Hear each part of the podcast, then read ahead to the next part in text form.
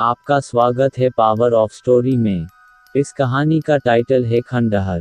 बात उन दिनों की है जब मैं कॉलेज का स्टूडेंट था। अपने कॉलेज की ओर से हम सभी कैंप के लिए एक जंगल में गए थे।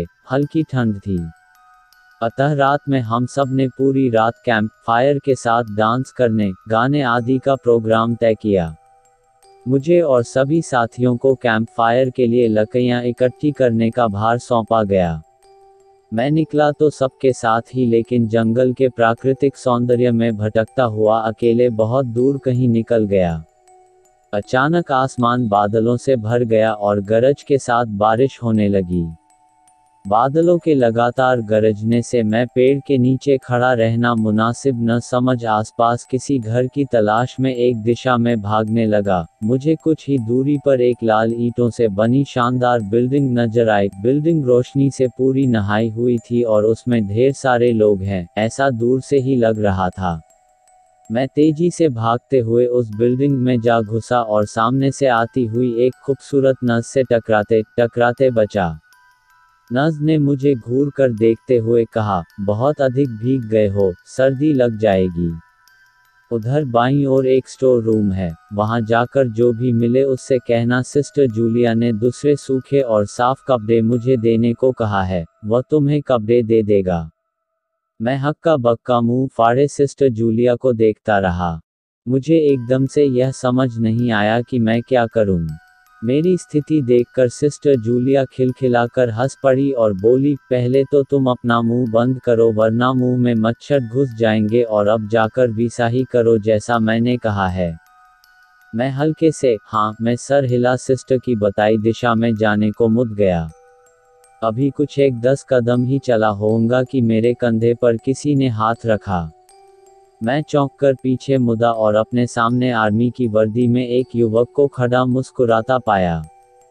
मेरे चेहरे पर आश्चर्य का बादल अपना घर बना चुका था, जिसे देखते ही उस युवक को हंसी आ गई। उसने धीमे किंतु दृढ़ स्वर में कहा, मैं कैप्टन विनोद हूँ और यह हमारे देश की आर्मी का हॉस्पिटल है। कैप्टन विनोद की बातों ने मुझे आश्वस्त किया। मैं अब धीरे धीरे सामान्य हो गया और मैंने कैप्टन विनोद को सिस्टर जूलिया की कई बातें बताई। सुनकर कैप्टन विनोद के चेहरे पर रहस्यमयी मुस्कान फैल गई और वे बोले, तो सिस्टर जूलिया से भी मिल चुके? जी, क्या मतलब है आपका? कुछ नहीं, चलो मैं तुम्हें सूखे कपड़े देता हूँ, चेंज कर लो, नहीं तो सच में सर्दी लग जाएगी। और मैं कैप्टन विनोद के पीछे पीछे एक बड़े से कमरे में पहुंच गया। कमरे के चारों ओर हरे रंग के पर्दे लगे हुए थे। एक और एक बड़ा सा बेड पड़ा हुआ था और उसके सामने एक सोफा था। बीच में एक टेबल था जिस पर 2 ग्लास, एक बड़ी बोतल ब्रांडी की और 1 या 2 पत्रिकाएं पड़ी हुई थीं। कमरे के एक कोने में एक बड़ी सी अलमारी थी, जिसमें से कैप्टन विनोद ने एक आसमानी रंग का कुर्ता पायजामा निकालकर मुझे दिया और कमरे से लगे बाथरूम की ओर इशारा किया। मैं बाथरूम से कपड़े चेंज कर जैसे ही निकलने लगा, मेरी नज़र बाथरूम की एक दीवार पर पड़ी। वह खून के छींटों से भरी हुई थी। यह देखकर मैं घबरा गया और जल्दी से बाहर निकलने को मुड़ा कि बाथरूम में लगे आईने में खुद को ही देखकर चौंक गया। आईने में मेरा पूरा शरीर तो नजर आ रहा था, लेकिन मेरे शरीर पर से मेरा सर गायब था। अब मुझे डर लगने लगा और मैं हड़बड़ाकर बाथरूम से निकल गया। मुझे इस तरह बाहर निकलते देख कैप्टन विनोद ने हंसकर पूछा, क्या हुआ? अरे हाँ, तुमने तो अब तक मुझे अपना नाम ही नहीं बताया। कहाँ जाओगे? बाहर बहुत तेज बारिश हो रही है, लेकिन तुम जाना क्यों चाहने लगे अचानक, यह मैं समझ नहीं पा रहा हूँ।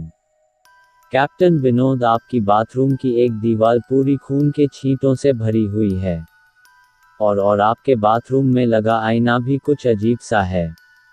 उसमें मुझे मेरा पूरा शरीर तो दिखाई दिया, लेकिन मेरा सर ही गायब था। मैं अब बिल्कुल भी नहीं रुकूंगा यहाँ, बारिश में ही भीगता हुआ अपने कैंप तक जाऊँगा। कहते हुए मैं कमरे से बाहर जाने वाले दरवाजे की ओर बढ़ा। रुको! तभी कैप्टन विनोद की कटकती आवाज गूंजी, तो तुमने सब कुछ देख ही लिया? जी, क्या मतलब है आपका? मेरी आवाज में डर भर गया था। मतलब चाहे जो हो, तुम तब तक यहाँ से नहीं जा सकते जब तक मैं तुम्हें कुछ बता न दूं। क्या बताना चाहते हैं आप, जो आज तक कोई न जान सका? जो आज तक कोई न जान सका वह मैं जानकर क्या करूँगा। प्लीज अब मुझे जाने दें। मैं डर से रुआंसा हो गया। नहीं, बिल्कुल भी नहीं, और तुम्हें मुझसे डरने की भी कोई जरूरत नहीं। सैनिक सबकी रक्षा के लिए होते हैं, मैं भी तुम्हारी सुरक्षा ही कर रहा हूँ। कैप्टन विनोद के स्वर में कोमलता थी। आओ मेरे साथ इस सोफे पर बैठ जाओ, मैं तुम्हें एक कहानी सुनाता हूँ।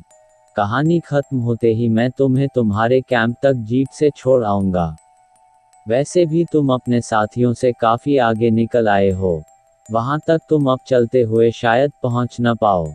कैप्टन विनोद के स्वर में जाने कैसी आश्वस्ति थी। मैं जाकर उनके बगल में बैठ गया। कैप्टन विनोद ने कहना शुरू किया, दुश्मनों ने धोखे से हमारे अस्पताल को अपना निशाना बनाया। दुश्मन देश के 2 सैनिक हमारे सैनिक के वेश में एक हमारे घायल सैनिक को लेकर आए। वह घायल था और हमारे देश की सेना ने उसे बहुत ढूंढा लेकिन नहीं मिला था। शायद साजिश के तहत उसे घायल होते ही घुसपैठियों ने कहीं छुपा दिया था। अचानक अपने खोए सैनिक को अपने हॉस्पिटल में पा सभी खुश हो गए और बिना अधिक जांच पड़ताल किए हॉस्पिटल के गेस्ट रूम में घायल को लेकर आने वाले छद्म वेशधारियों को ठहरने की इजाज़त दे दी गई। अभी उस सैनिक का इलाज चल ही रहा था कि जोरों का ब्लास्ट हुआ और पूरा हॉस्पिटल एक पल में खंडहर में तब्दील हो गया। लेकिन हॉस्पिटल तो अपनी शानदार स्थिति में खड़ा है।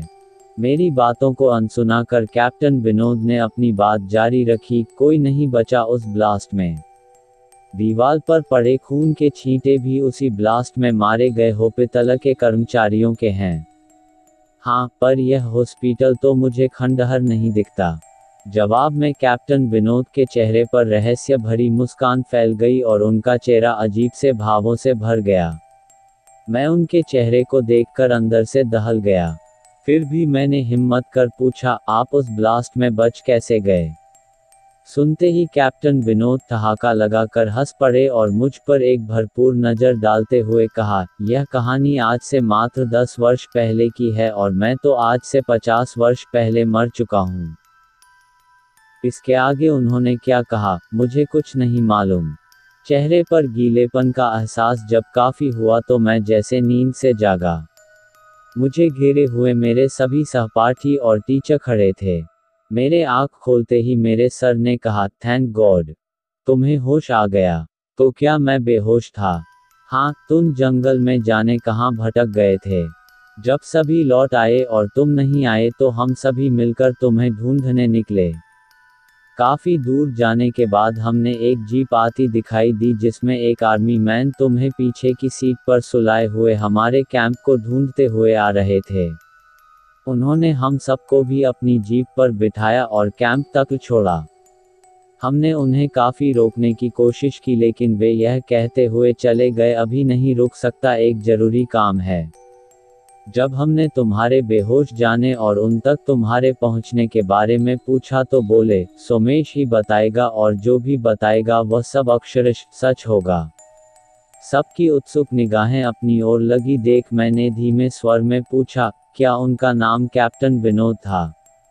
सर ने हाँ मैं सर हिलाया। मैंने सबको उधर चलने को कहा जिधर से सबने जीप आती देखी थी।